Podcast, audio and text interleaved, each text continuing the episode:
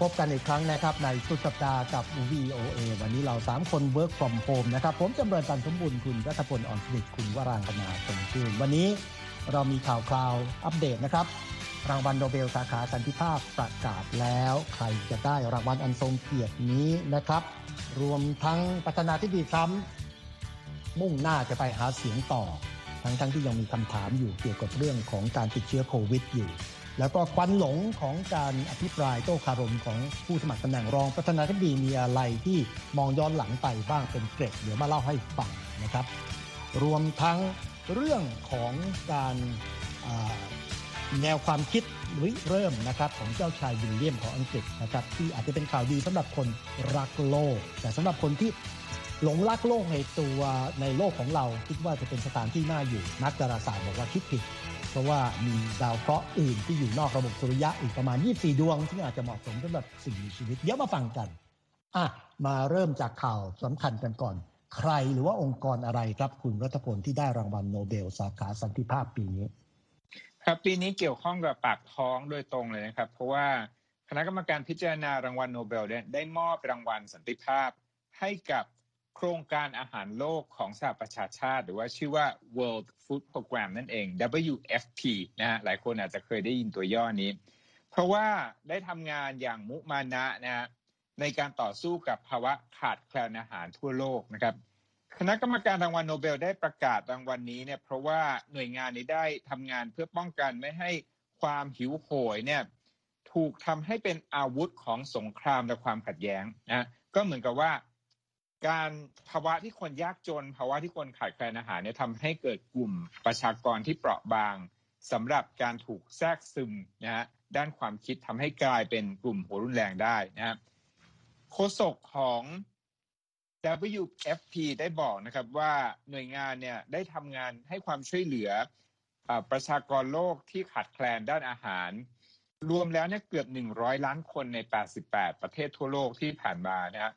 คนเหล่านี้เนี่ยอยู่ในสภาพความไร้เสถียรภาพทางสังคม แล้วก็ขาดความปลอดภัยในพื้นที่ความขัดแย้งต่างๆนะครับอย่างไรก็ตามครับ องค์การอาหารโลกนั้นก็ได้โครงการอาหารโลกนะครับ ก็ได้แสดงความกังวลว่าการระบาดใหญ่ของโควิด -19 นั้นเนี่ยอาจจะทำให้คนอีกนับล้านคนตกอยู่ในภาวะขาดแคลนอาหารเพิ่มขึ้นอีกนะครับ เพราะว่าอย่างที่ทราบว่าเศรษฐกิจได้รับผลกระทบอย่างมากในหลายพื้นที่นะฮะ รางวัลโนเบลสาขาสันติภาพ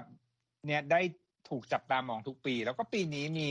ผู้ที่ได้รับการเสนอชื่อนับร้อยคนนะสามร้อยสิบแปดคน มีคนที่ทั้งสองคนแล้วก็คุณผู้ติดตาม VOA ไทยก็คงจะได้คุ้นชื่อก็คือประธานาธิบดีโดนัลด์ทรัมป์ก็ได้รับการเสนอชื่อด้วย หรือว่านายกรัฐมนตรีของนิวซีแลนด์จาซินดาอาร์เดนก็ได้รับการเสนอชื่อ หรือว่าเกรตาตันเบิร์กที่เป็น นักรณรงค์ด้านสิ่งแวดล้อม ชาวสวีเดนก็ได้รับการเสนอชื่อด้วยเช่นกันนะครับ นั่นก็เป็นเรื่องราวที่หลายคนจับตามองมาทั้งอาทิตย์เพราะว่าสัปดาห์นี้เนี่ยมีการประกาศชื่อรางวัลโนเบล ผู้ได้รับรางวัลโนเบลเนี่ยหลายรายการมาก่อนหน้านี้ ถัดไปก็คือเศรษฐศาสตร์นะต้องรอในวันจันทร์หน้าครับโอเคครับขอบคุณครับคุณรัฐพลก็พูดถึงประธานาธิบดีทรัมป์ก็ใช่ก่อนหน้านี้ก็มีข่าวว่ามี สสหรือนักการเมืองของนอร์เวย์เสนอชื่อนะครับให้เข้าข่ายได้รางวัลโนเบลสาขาสันติภาพเหมือนกัน แต่ว่าในตัวของประธานาธิบดีทรัมเองถึงแม้จะติดโควิด -19 แต่ว่าก็ยังไม่ลดละในเรื่องของความมุ่งมั่นที่อยากจะออกไปหาเสียงนะครับเพราะว่าวันนี้ก็มีรายงานและบอกว่าผู้นำสหรัฐเนี่ยให้สัมภาษณ์กับ Fox News เมื่อคืนวันพฤหัสคือเมื่อคืนนี้บอกว่าจะออกไปหาเสียงเลือกตั้งโดยตัวเองเลย ที่รัฐฟลอริดากับเพนซิลเวเนีย ซึ่งเป็นสองรัฐที่เรียกว่าเป็น battleground เป็นสมรภูมิขับเคี่ยวนะครับ ถึงแม้จะบอกว่ายังจะต้องเข้ารับการตรวจหาเชื้อโควิด -19 อีกครั้งในวันศุกร์ก็คือวันนี้ขณะที่รายงานคำประกาศของผู้นำสหรัฐก็มีขึ้นท่ามกลางคำถาม เพราะว่าตอนนี้ยังมีความคุมเครืออยู่เกี่ยวเกี่ยวกับข้อมูลด้านสุขภาพ เพราะว่าแพทย์ประจำตัวเนี่ยก็ไม่ได้เปิดเผยข้อมูลด้านสุขภาพออกมาอย่างท่องแท้ ติดเชื้อตั้งแต่เมื่อไหร่พบผลตรวจเมื่อไหร่ หรือว่าผลของการตรวจสุขภาพเนี่ยเป็นอย่างไรนะครับ ก็ได้ได้ฟังข่าวผ่านทางการพูดหรือการทวีตของผู้นำสหรัฐ ซึ่งในฝ่ายของด้านการแพทย์เองเนี่ยบางคนอย่างเช่นนายแพทย์แอนโทนีฟาวชีผู้อำนวยการสถาบันโรคภูมิแพ้และโรคติดเชื้อเนี่ยก็ออกมาเตือนเมื่อวันพฤหัสบอกว่า ตามข้อมูลของศูนย์ป้องกันและควบคุมโรคหรือ CDC ของสหรัฐเนี่ยคนที่ติดเชื้อโควิด -19 เนี่ย ในช่วง 10 วันแรกที่เริ่มแสดงอาการเนี่ยยังถือว่าอยู่ในช่วงที่แพร่เชื้อได้ จนกว่าจะมีการตรวจโควิด -19 ในระยะ 24 ชั่วโมง ซึ่งให้ผลลบต่อเนื่องกัน 2 ครั้งยืนยัน ซึ่งเท่าที่ผ่านมาเนี่ยทำเนียบขาวไม่ได้เปิดเผยว่าผู้นำสหรัฐเนี่ยตรวจพบผลตั้งแต่เมื่อไหร่กันแน่ก็เลยยังทำให้เกิดคำถามเรื่องนี้อยู่ครับ ก็ข่าวเรื่องการจะออกไป ตะลุยพื้นที่หาเสียงของผู้นำก็มีขึ้นในขณะที่ข่าวเรื่องโอกาสที่จะมีการดีเบตครั้งที่สองกับผู้นำของฝ่ายเดโมแครตเนี่ยก็ยังค่อนข้างจะมีคำถามอยู่ เพราะว่าผู้นำสหรัฐเนี่ยปฏิเสธที่จะใช้การโต้อภิปรายแบบว่าเป็น video conference เพราะว่าอยากจะอยู่ในห้องเดียวกันนะครับ ก็ยังมีคำถามอยู่ แต่อย่างไรก็ตามสัปดาห์ที่ผ่านมาก็มีการโต้อภิปรายระหว่างผู้สมัครชิงตำแหน่งรองประธานาธิบดี ซึ่งก็จะมีขึ้นเพียงครั้งเดียวเท่านั้นเอง นะครับระหว่างไมค์เพนส์กับวุฒิสมาชิกคามาลาแฮร์ริสก็คุณร่างคณาก็ติดตามเรื่องนี้อยู่ติดจอเลย เป็นยังไงบ้างมีอะไรที่เป็นคำวิจารณ์หรือว่ามีผลแรงกระเพื่อมอะไรหรือว่ามีควันหลงอะไรบ้างเกี่ยวกับเรื่องนี้บ้างค่ะ ก็คือควันหลงจาก ดีเบตนะคะ ระหว่างรองประธานาธิบดีไมค์เพนส์กับคามาลาแฮร์ริสเนี่ยค่ะ จุดสนใจจะไปอยู่ที่แขกที่ไม่ได้รับเชิญนะคะ ซึ่งก็คือเป็นแมลงวันตัวหนึ่งนะคะ ที่บินมาเกาะที่ศีรษะของไมค์เพนส์เป็นเวลาอยู่หลายนาทีพอสมควรนะคะ ในระหว่างที่การในระหว่างที่มีการดีเบต ซึ่งหลังจากจบการดีเบตปุ๊บเนี่ยค่ะ ก็เป็นที่ฮือฮาในโลกอินเทอร์เน็ตนะคะ เท่านั้นไม่พอนะคะทางทีมงานหาเสียงของโจไบเดนเนี่ยค่ะก็ หาประโยชน์จากมแมลงวันตัวนี้ด้วยนะคะ โดยโจไบเดนนี่ก็ทวีตนะคะ ภาพออกมาซึ่งเป็นภาพของตัวเองนะคะ ถือไม้ไม้ตีมแมลงวันเนี่ยนะคะ แล้วก็นอกจากนี้นะคะ ในเว็บไซต์ขายของออนไลน์อื่นเช่น Etsy นะคะ ก็มีของพวกนี้ออกมามากมาย ไม่ว่าจะเป็นเสื้อยืดหน้ากากโควิด -19 เนี่ยนะคะ ที่มีรูปของไมค์เพนส์และมีแมลงวันเกาะติดที่หัวเนี่ยนะคะ ตัวของคามาลาแฮร์ริสเอง ซึ่งดีเบตกับไมค์เพนส์เนี่ยค่ะก็มีคนนำไปพูดถึงเช่นกัน แต่สิ่งที่เป็นที่สนใจนะคะของคนในโลกอินเทอร์เน็ตนี่ก็คือ การแสดงออกทางสีหน้าท่าทางของคามาลาแฮร์ริสนะคะซึ่งก็ทำให้เกิดปฏิกิริยาทั้งทางบวกและทางลบนะคะ โดยที่ในระหว่างการดีเบตเนี่ยค่ะสีหน้าของแฮร์ริสนะคะก็มีทั้งประเภทที่แบบว่าสายหน้าไปยิ้มไปนะคะเหลือเชื่อไม่เชื่อใช่ค่ะ แล้วก็นอกจากนั้นก็มีการเหมือนขึงหรือถลึงตามองคู่ต่อสู้ทางการเมืองของเธอด้วยนะคะฝ่ายที่ชอบนะคะก็บอกว่าสีหน้านี้หละเป็นสีหน้าของคนที่จับได้ว่าคู่ต่อสู้เนี่ยพูดโกหกหรือพูดจาเหลวไหลไร้สาระ แต่ในขณะเดียวกันนะคะ ฝ่ายคนที่ไม่ชอบนะคะซึ่งส่วนใหญ่เป็นฝั่งทางอนุรักษ์นิยมนะคะ ก็บอกว่าการแสดงออกทางสีหน้าของเธอนี่มันเป็นการแสดงที่ ของคนที่หยิ่งยโสจองหองนะคะ แล้วก็ไม่เป็นผลดีต่อการหาเสียงของเธอ แล้วก็ยังทำให้เธอมีบุคลิกที่ไม่น่ารักไม่น่าคบหายด้วยค่ะ ครับก็เป็นควันหลงเก็บตกนะครับ จากผู้สันทัดกรณีทางการเมืองที่มองเรื่องนี้รวมทั้งเรื่องของเกร็ดเล็ก ๆ เกี่ยวกับว่าเอามุกบางอย่างมาช่วยในการรณรงค์หาทุนว่ากันเถอะพูดถึงเรื่องของการรณรงค์นะคุณรัฐพลนะประธานาธิบดีทรัมป์เนี่ยหลังจากติดโควิด แล้วเนี่ยก็เหมือนกับว่าจะใช้ประโยชน์จาก เปลี่ยนวิกฤตให้เป็นโอกาสว่างั้นเถอะเหมือนกับว่าจะใช้เรื่องของโควิดของตัวเองเนี่ยมาเป็นประเด็นในการหาเสียงหรือเปล่าใช่ไหมครับ คือการติดโควิด -19 ของประธานาธิบดีทรัมป์เนี่ยทำให้เกิดสิ่งที่การเปลี่ยนแปลงหลายอย่างในการระดมระดมหาเสียงนะ เพราะว่านอกจากจะทำให้คนกังขาถึงเรื่องการบริหารจัดการโควิด -19 แล้วเนี่ยยังออกไป หาเสียงไม่ได้ ซึ่งตัวประธานาธิบดีโดนัลด์ทรัมป์เนี่ยท่านก็เป็นคนที่ได้พลังจากกลุ่มฝูงชนคนที่มาดูนะการที่ออกไปไม่ได้ก็ต้องทำให้มีการคิดแล้วก็ปรับเปลี่ยนวิธีอะไรต่างๆ ใหม่ ซึ่งเราก็เห็นตั้งแต่วันที่ผู้นำสหรัฐนั้นเดินทางกลับจากโรงพยาบาลวอลเตอร์รีดในคืนวันจันทร์นะฮะก็มีการใช้คือเฮลิคอปเตอร์ลงนะแล้วก็ออกภาพประธานาธิบดีเนี่ยเดินขึ้นบันไดโดยที่ อย่างแข็งขันเลย แล้วก็พอถึงระเบียงก็ถอดหน้ากาก แล้วก็ถ่ายให้สื่อมวลชนถ่ายรูป แล้วผู้นำสหรัฐก็ใช้เวลาในระยะพักฟื้นสื่อสารกับแฟนๆ ทางทวิตเตอร์ตลอดเวลานะพูดถึงงานพูดถึงคู่ต่อสู้นะแล้วก็แสดงว่าตัวเองนั้นเนี่ยสุขภาพเนี่ยดีขึ้นเรื่อยๆนะฮะมีถ้อยความที่ประธานาธิบดีโดนัลด์ทรัมป์พูด เช่นบอกว่า โควิดเนี่ยการเจ็บป่วยครั้งนี้เหมือนเป็นพรจากพระเจ้านะฮะแล้วก็ที่ได้ยาดีเนี่ยยาที่ทำให้ตัวเองรู้สึกแข็งแรงขึ้นมากว่าก่อนที่จะป่วยซะอีกเนี่ย ถือว่าเรียกได้ว่าเป็นยารักษาเลยก็ว่าได้นะครับ ทีนี้ถ้าจะพิจารณาถึงการที่ส่งภาพลักษณ์ออกมาขณะที่ตัวเองอยู่ในช่วงพักฟื้นเนี่ยก็เห็นได้ว่าประธานาธิบดีโดนัลด์ทรัมป์ต้องการให้คนมั่นใจว่า ตนเองนั้นเนี่ยสุขภาพดีแล้วก็ความติดเชื้อครั้งนี้ไม่ได้ทำให้เกิดความระสำระสายใดๆนะฮะในการบริหารจัดการกิจการต่างๆ แถมยังทวีตถี่ขึ้นด้วยในบางในบางวันเนี่ยนะครับ นอกจากนั้นแล้วเนี่ยมีผู้มีนักวิเคราะห์นะฮะบอกว่าผู้นำสหรัฐนั้นพยายามที่จะทำให้คนเห็นว่าเนี่ยตัวเองเป็นเหมือนกับซูเปอร์ฮีโร่ที่สามารถเอาชนะไวรัสได้ แล้วก็ ทำอาจจะทำให้คนเนี่ยสามารถที่จะเข้าใจว่าไวรัสนี้เนี่ยไม่ได้อันตรายอย่างที่พวกเขาคิดนะ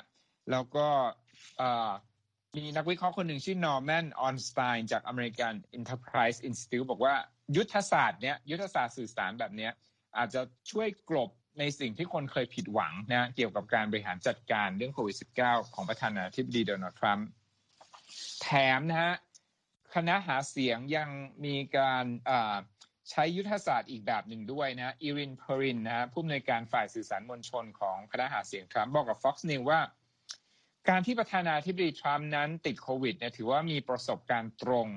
ในเรื่องนี้ซึ่งโจไบเดนไม่ดีนะถือเป็นข้อได้เปรียบนะว่าผู้นำสหรัฐนั้นได้รู้ซึ้งนะฮะถึงเหตุการณ์นี้ด้วยประสบการณ์ตรงเลย บอกโจไบเดนไม่มีในเรื่องนี้ เพราะฉะนั้นเราทำเนี่ยเป็นต่อนะผู้อำนวยการฝ่ายสื่อสารเขาบอก นอกจากนั้นแล้วเนี่ยอาแมนดาอิลวิโนนะฮะนี่เป็นนักวางยุทธศาสตร์ของพรรครีพับลิกันจากหน่วยงานที่ชื่อว่า WPA Intelligence บอกว่าประธานาธิบดีโดนัลด์ทรัมป์เนี่ยต้องการให้มีการเปรียบเทียบการฟื้นฟูสุขภาพของตนจากการติดโควิด -19 เนี่ย ก็ไม่ต่างจากประเทศที่จะต้องฟื้นฟู หรือว่าประเทศที่กำลังต่อสู้กับการระบาดของโควิด -19 นะแล้วก็การที่ประธานาธิบดีโดนัลด์ทรัมป์เนี่ยทำให้คนเห็นว่า เออหายดีขึ้นเยอะแล้วนะเนี่ยทำให้คนอาจจะทำให้คนอเมริกันรู้สึกได้ว่าโรคนี้ก็สามารถที่จะเอาชนะได้เหมือนกันนะผู้เชี่ยวชาญผู้นี้บอกว่า การทำแบบนี้จะทำให้เขาเนี่ยสามารถเชื่อมต่อได้ง่ายขึ้นกับ กลุ่มผู้สูงอายุในอเมริกาที่เป็นผู้ที่ใช้สิทธิ์ แล้วก็มีพลังมากในการที่จะตัดสินว่าใครชนะนะครับเมื่อการเลือกตั้งสี่ปีก่อนโดนัลด์ทรัมป์แข่งกับฮิลลารีคลินตันใช่ไหมในกลุ่มผู้สูงอายุเนี่ยโดนัลด์ทรัมป์ได้คะแนนเสียงมากกว่าฮิลลารีเจ็ดเปอร์เซ็นต์แต่ครั้งนี้นะโพที่เพิ่งทำออกมาวันอาทิตย์จาก NBC แล้วก็ Wall Street Journal บอกว่า ในกลุ่มผู้สูงอายุเนี่ยโดนัลด์ทรัมป์เสียเปรียบ โจไบเดนอยู่ราวร้อยละยี่สิบเจ็ดเลยทีเดียวนะฮะจะเป็นอย่างไรต้องดูที่วันเลือกตั้ง อีกเรื่องหนึ่งที่น่าสนใจก็คือว่าการขายนะถ้ามองนี้เป็นยุทธศาสตร์การขายแคมเปญจะได้ผลมากน้อยแค่ไหนนะอาจารย์เจนนิเฟอร์เมอร์เซกาจากมหาวิทยาลัยเท็กซัส A&M บอกว่า การที่พยายามที่จะส่งภาพว่าตนเองเอาชนะโคโรนาไวรัสได้เนี่ยอาจจะเป็นสิ่งที่โน้ม น้าวใจคนได้ยากหากคนไปดูสถิติว่าผู้ที่ทำงานให้กับคณะหาเสียงของโดนัลด์ทรัมป์คนที่ทำงานในทำเนียบขาวจำนวนอย่างน้อย 11 คนนั้น ถูกตรวจพบว่าติดโคโรนาไวรัสไปแล้วนะครับและอีกเรื่องหนึ่งก็คือว่าการเจ็บป่วยของโดนัลด์ทรัมป์เนี่ยทำให้ฝ่ายโจไบเดนจะตั้งรับได้อย่างไรนะที่ผ่านมาอดีตรองประธานาธิบดีสหรัฐที่เป็นคู่แข่งโดนัลด์ทรัมป์ก็ได้ แสดงความห่วงใยบอกขอให้หายในเร็ววัน ในขณะเดียวกันก็ได้กล่าวในรายการทาวฮอลของช่องทีวี NBC บอกว่า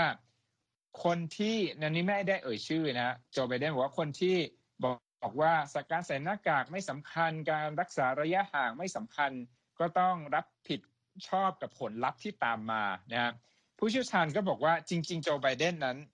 ค่อนข้างจะได้เปรียบในโพอยู่แล้วนะดังนั้นเนี่ย ไม่ควรไม่ควรที่จะใช้ความเจ็บป่วยของโดนัลด์ทรัมป์เนี่ยทำแต้มทางการเมืองเพื่อตนเองนะนั่นก็เป็นข้อคิดแล้วก็สรุปวิเคราะห์เปิดตำราหาเสียงของโดนัลด์ทรัมป์ครับ ก็น่าสนใจนะครับ ก็เรียกว่าก็เข้าข่ายที่บอกว่าพยายามจะพลิกไอ้เรื่องจุดด้อยหรือว่าปัญหาให้เป็นโอกาสของตัวเองนะครับ แต่ประเด็นหนึ่งเนื่องจากว่าติดเชื้อไวรัสโควิด -19 แล้วต้องใช้ยาเนี่ยก็เลยเป็นประเด็นที่ประธานสภาผู้แทนราษฎรสหรัฐ แนนซี่ปิโลซี่เนี่ยจับขึ้นมาเป็นข้ออ้างว่า ผู้นำสหรัฐเนี่ยได้รับยาแล้วก็ยาเนี่ยอาจจะมีผลต่อการใช้วิจารณญาณการตัดสินใจ วันนี้เนี่ยประธานสภาผู้แทนราษฎรสหรัฐ ก็เลยเสนอร่างกฎหมายในสภาผู้แทนราษฎรที่จะจัดตั้งคณะกรรมการขึ้นชุดหนึ่ง ซึ่งจะดำเนินงานตามบทบัญญัติแก้ไขรัฐธรรมนูญข้อที่ 25 ซึ่งบทบัญญัติข้อที่ข้อเรื่องนี้ที่เรียกว่า 25th Amendment เนี่ยเขาจะให้อำนาจรองประธานาธิบดี แล้วก็คณะรัฐมนตรีคนสำคัญ ที่สามารถที่จะเข้าสวมหน้าที่แทนผู้นำสหรัฐได้ ถ้าเห็นว่าผู้นำสหรัฐเนี่ยขาดความสามารถในการทำงานต่อไปนะครับ แต่อย่างไรก็ตามเรื่องนี้เนี่ยก็ไม่ได้เป็นที่สิ้นสุด เพราะว่าประธานาธิบดีก็มีสิทธิ์ที่จะโต้แย้งได้นะครับ เรื่องนี้ แต่ว่า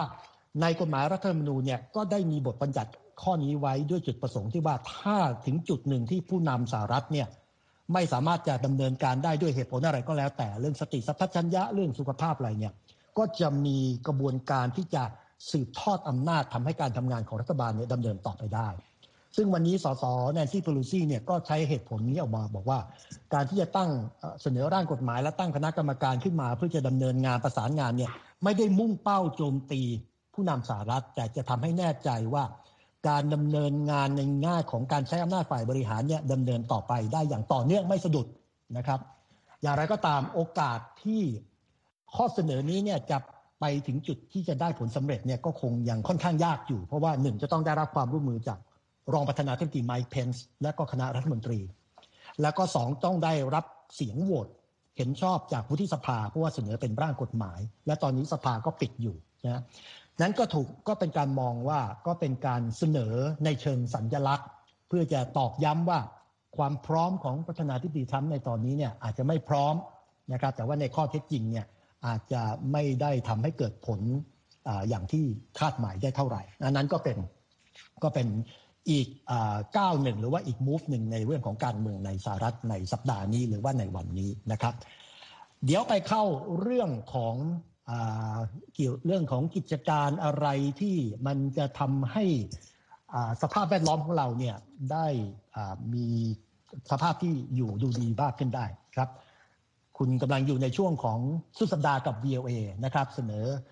ในเวอร์ชัน work from home แล้วก็รับฟังได้ทางทั้งวิทยุแล้วก็ทาง Facebook อะเราพูดถึงเรื่องการเมืองกันมาแล้ว ตอนนี้มาพูดถึงเรื่องของสิ่งแวดล้อมบ้าง เจ้าชายวิลเลียม พระโอรสของเจ้าฟ้าชายชาร์ลส์ ก็ได้ชื่อว่าเป็น activist คนหนึ่ง ในแง่ของการทำงานเพื่อสังคม มีแผนดำริริเริ่มอะไรมาจากทางเจ้าชายวิลเลียมบ้างล่าสุด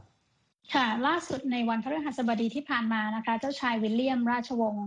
แห่งราชวงศ์อังกฤษเนี่ยนะคะ ก็ร่วมมือกับนักธรรมชาติวิทยา แล้วก็ผู้ดำเนินรายการชื่อดังของอังกฤษนะคะเดวิดอัตเทนเบอร์ เปิดตัวรางวัลสิ่งแวดล้อมใหม่นะคะ ที่ชื่อว่า Earth Shot Prize ใน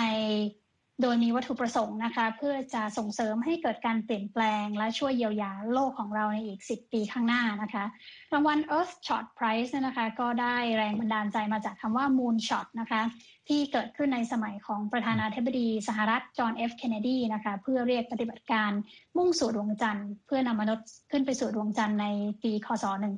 1969 นะคะ โดยรางวัล Earth Shot เนี่ยนะคะจะมอบเงินรางวัล 1 ล้านปอนด์ค่ะ หรือประมาณ 40.4 ล้านบาทเนี่ยนะคะให้กับผู้ชนะปีละ 5 รางวัลนะคะ แล้วก็เป็นเวลาต่อเนื่องไปเป็นเวลา 10 ปี ซึ่งก็หมายความว่าภายในสิ้นปี 2573 เนี่ยค่ะ ก็จะ รางวัลนี้นะคะ ก็จะช่วยทำให้คนเนี่ยคิดหาหนทางแก้ไขปัญหาสิ่งแวดล้อมเนี่ยอย่างน้อย 50 วิธีหรือ 50 โครงการเป็นต้นนะคะแล้วก็จะให้ความสำคัญกับการคุ้มครอง คุ้มครองกอบกู้ธรรมชาตินะคะ การทำให้สะอาดอากาศสะอาดขึ้น การกำจัดขยะให้หมดไปจากโลกนะคะแล้วก็การแก้ไขสภาพภูมิอากาศ รางวัล Earth Shot เนี่ยนะคะก็จะเปิดรับสมัครในวันที่ 1 พฤศจิกายนนี้นะคะแล้วก็จะมีการมอบรางวัลให้กับผู้ชนะเป็นครั้งแรกเนี่ยค่ะในฤดูใบไม้ร่วงปีหน้าที่กรุงลอนดอนนะคะ แล้วก็หลังจากนั้นเนี่ยพิธีมอบรางวัลก็จะเปลี่ยนไปในหลาย ๆ เมืองทุกปีนะคะ โดยที่เจ้าชายวิลเลียมเองก็จะเป็นส่วนหนึ่งของคณะกรรมการในการตัดสินรางวัล ส่วนเงินรางวัลมาจากไหนนะคะ ก็มาจากพันธมิตรหุ้นส่วนในเครือข่ายของโครงการนี้นะคะ ซึ่งก็รวมไปถึงมหาอภิมหาเศรษฐีนะคะ อย่าง พอลอัลเลนผู้ร่วมก่อตั้ง Microsoft นะคะหรือแจ็คหมานะคะผู้ก่อตั้งอาลีบาบารวมไปถึงไมเคิลบลูมเบิร์กอดีตนายกเทศมนตรีนครนิวยอร์กด้วยค่ะ ครับนั่นก็เป็นดำริหรือแผนริเริ่มของเจ้าชายวิลเลียมนะครับหรือว่าคนที่รักโลกที่อยากจะช่วยให้สภาพของโลกเนี่ยน่าอยู่มากขึ้นหรือว่าแก้ไขปัญหาที่มีอยู่ในโลกปัจจุบัน ก็เป็นความพยายามของคนที่อยู่บนโลก อีกด้านหนึ่งนักดาราศาสตร์ ของมหาวิทยาลัย Washington State University เขามองช็อตไกลกว่านั้นอีก ยิ่งกว่า moonshot เลยเขามองช็อตออกไปนอกกาแล็กซี่เลยเขาบอกว่าการสำรวจความเป็นไปได้ของดาวเคราะห์ที่อยู่นอกระบบสุริยะของเราที่ก็เรียกว่า exoplanet เนี่ยนะครับเพราะที่ดาวเคราะห์ที่อยู่ในระบบสุริยะของเรานี่ก็มีอยู่ 9 ดวงเขามองช็อตออกไปเนี่ยนอกระบบสุริยะที่อยู่ในกาแล็กซี่ทางช้างเผือกเนี่ย เขาบอกว่ามีดาวเคราะห์ซึ่งมีสภาพเนี่ยที่สามารถที่จะใช้อยู่อาศัยได้เนี่ยประมาณ 4,000 ดวงด้วยกัน แต่ว่าถ้าดูเอาเข้าจริง ๆ แล้วเนี่ยมีอยู่แค่ประมาณ 24 ดวงเท่านั้นเองที่อยู่ในข่ายว่าสามารถจะมีสภาพแวดล้อมเงื่อนไขปัจจัยเนี่ยให้มีสิ่งมีชีวิตอยู่ได้ ไม่แต่หมายความว่ามีสิ่งมีชีวิตอยู่แล้วนะเขาบอกว่าถ้าเปิดถึงจุดหนึ่งที่จะต้องมองหาสถานที่เป็นเป็นทางเลือก แทนโลกเนี่ย24 ดวงเนี่ยเป็นตัวเลือก ถามปัญหามีนิดเดียว ดาวเคราะห์เหล่านี้อยู่ห่างจากโลกประมาณร้อยปีแสงนะครับเพราะงั้นก็ต้องใช้เวลาเร็วเท่าแสงเนี่ยประมาณ 100 ปี อย่างไรก็ตามข้อมูลเหล่านี้ก็เป็นจุดเริ่มต้นให้นักวิทยาศาสตร์เนี่ยพยายามที่จะมุ่งเป้าของกล้องโทรทัศน์ต่างๆเนี่ยเพื่อจะเก็บข้อมูลเกี่ยวกับดาวพวกนี้มากขึ้น แล้วนักวิทยาศาสตร์ นักดาราศาสตร์ก็บอกว่าคำถามก็คือว่า อะไรจะทำให้ดาวเคราะห์ที่เราจะพบเนี่ยอยู่ในมีเงื่อนไขปัจจัยที่ดีกว่าโลก น่าอยู่กว่าโลกเขาบอกว่าอย่างนี้ ดาวเคราะห์พวกนี้เนี่ยควรจะมีความเก่ากว่า มีอายุมากกว่า ใหญ่กว่า อุ่นกว่า มีความชื้นมากกว่า หมุนรอบดาวฤกษ์ของตัวเองช้ากว่า แล้วดาวฤกษ์ซึ่งเป็นตัวที่ดาวเคราะห์เหล่านี้เป็นบริวารเนี่ยควรจะมีอายุมากกว่า เพื่อที่จะได้เปิดโอกาสให้ชีวิตบนดาวเคราะห์เหล่านี้เนี่ยสามารถพัฒนาขึ้นมาได้ เขายกตัวอย่างว่าดวงอาทิตย์ของเราเนี่ยมีชีวิตมาแล้วประมาณ 46,000 ล้านปี จะอยู่ต่อไปได้อีกประมาณ 54,000 ล้านปี ก็จะแตกสลายดับสิ้นไป แต่เขาบอกว่าดาวฤกษ์ที่พวกดาวเคราะห์เหล่านี้เป็นบริวารอยู่เนี่ยจะมีอายุตั้งแต่ 20,000 ล้านถึง 70,000 ล้านปี ซึ่งจะเปิดโอกาสให้ชีวิตเนี่ยพัฒนาขึ้นมาได้ เพราะเขาบอกว่าชีวิตเนี่ยจะพัฒนาได้ดีเนี่ยอยู่ในช่วงประมาณห้าห้าหมื่นล้านปีอ่าไม่ใช่ห้าประมาณห้าพันอ่า ประมาณห้าพันล้านปีนะครับอ่านั้นจะเป็นจะห้าพันถึงแปดพันล้านปีที่ชีวิตเนี่ยจะเริ่มก่อตัวขึ้นมา ก็บอกว่าเงื่อนไขเหล่านี้เนี่ยจะทำให้ดาวเคราะห์ที่อยู่นอกระบบสุริยะเนี่ยเอื้ออำนวยต่อการพัฒนาของสิ่งมีชีวิตได้ และยิ่งกว่านั้นเนี่ยถ้าอุณหภูมิแล้วก็ความโน้มถ่วงขนาดใหญ่กว่าเนี่ยก็จะมีพื้นที่มากกว่า ความชื้นหรือว่าอุณหภูมิที่พื้นผิวมากกว่า ก็จะเปิดโอกาสให้มีการพัฒนาของความหลากหลายของชีวิต หรือ biodiversity เหมือนกับเขตป่าร้อนชื้นบนโลกของเราอย่างนั้นอันนี้ก็เป็นตัวอย่างของเงื่อนไขปัจจัยที่นักดาราศาสตร์เขามองอยู่เขาบอกว่า ลักษณะแบบไหนที่จะทำให้ดาวเลิกที่จะเป็นตัวแทนสำหรับโลกของเราเนี่ยอยู่ในสภาพเงื่อนไขที่จะเอื้ออำนวยต่อการมีชีวิตนะครับ ก็เรียกว่านักดาราศาสตร์ก็ทำงานนี้ต่อไป ถ้าถึงจุดหนึ่งถ้าเผื่อโลกของเราเนี่ยอยู่ในสภาพที่อยู่ไม่ได้จริง ๆ คนรุ่นหลังๆเนี่ย เดินทางร้อยปีแสงก็อาจจะได้ไปอยู่ในโลกแห่งใหม่ได้ ก็คงจะเป็นข่าวดีสำหรับคนรุ่นเหลนหลานโหลนต่อไปอีก ยาวๆนะครับ ก็ฝากกันไว้วันนี้ในในช่วงสุดท้ายดากับ VOA ครับวันนี้เวลาหมดลงอย่างรวดเร็วเช่นเคยนะครับ ก็คงพบปะทักทายกับผู้ติดตามได้แค่นี้ก็ของต้องขอลาไปก่อนในสัปดาห์นี้ วันนี้ผมจำเริญตันสมบุญครับ ผมรัตพงศ์หลอดสนิท ดิฉันวรังคณาชมชื่นขอลาไปก่อน สวัสดีครับ สวัสดีสควัสรับดีค่ะ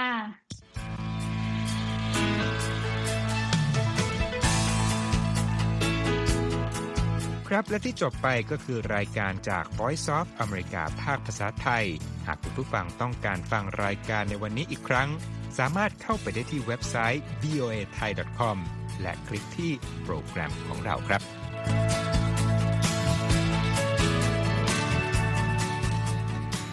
และถ้ามีเวลาว่างเสาร์อาทิตย์ อย่าลืมแวะมาฟังสุดสัปดาห์กับ VOA เช้าวันเสาร์ซึ่งเราจะมีคุยกันบันเทิงสำหรับหนังใหม่ประจำสัปดาห์ กับภาษาอังกฤษสำนวนอเมริกันทุกเช้าวันอาทิตย์ ตามเวลาในประเทศไทย ติดตามฟังย้อนหลังได้จากเว็บไซต์ของเราเช่นกันครับ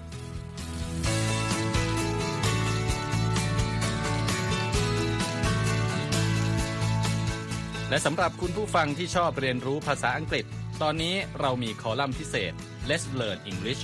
ซึ่งเปิดโอกาสการเรียนรู้และฝึกทักษะภาษาอังกฤษ ในรูปแบบที่ถูกออกแบบโดยผู้เชี่ยวชาญตามมาตรฐานการศึกษาของอเมริกา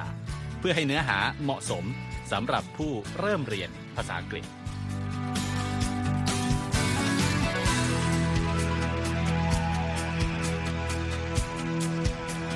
ครับเรายังมีวิดีโอที่จัดทำขึ้นเป็นพิเศษ สะท้อนเรื่องราวหลากหลาย ตั้งแต่ชีวิตคนไทยในสหรัฐ ไปจนถึงเหตุการณ์สำคัญต่างๆ ที่เกิดขึ้นในอเมริกา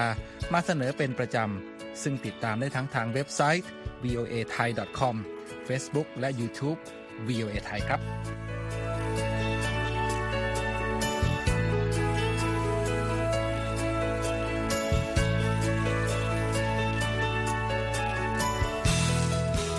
ไม่ใช่แค่นั้นนะคะ เรายังมี Facebook Live ให้ชมการออกอากาศสดจากกรุงวอชิงตัน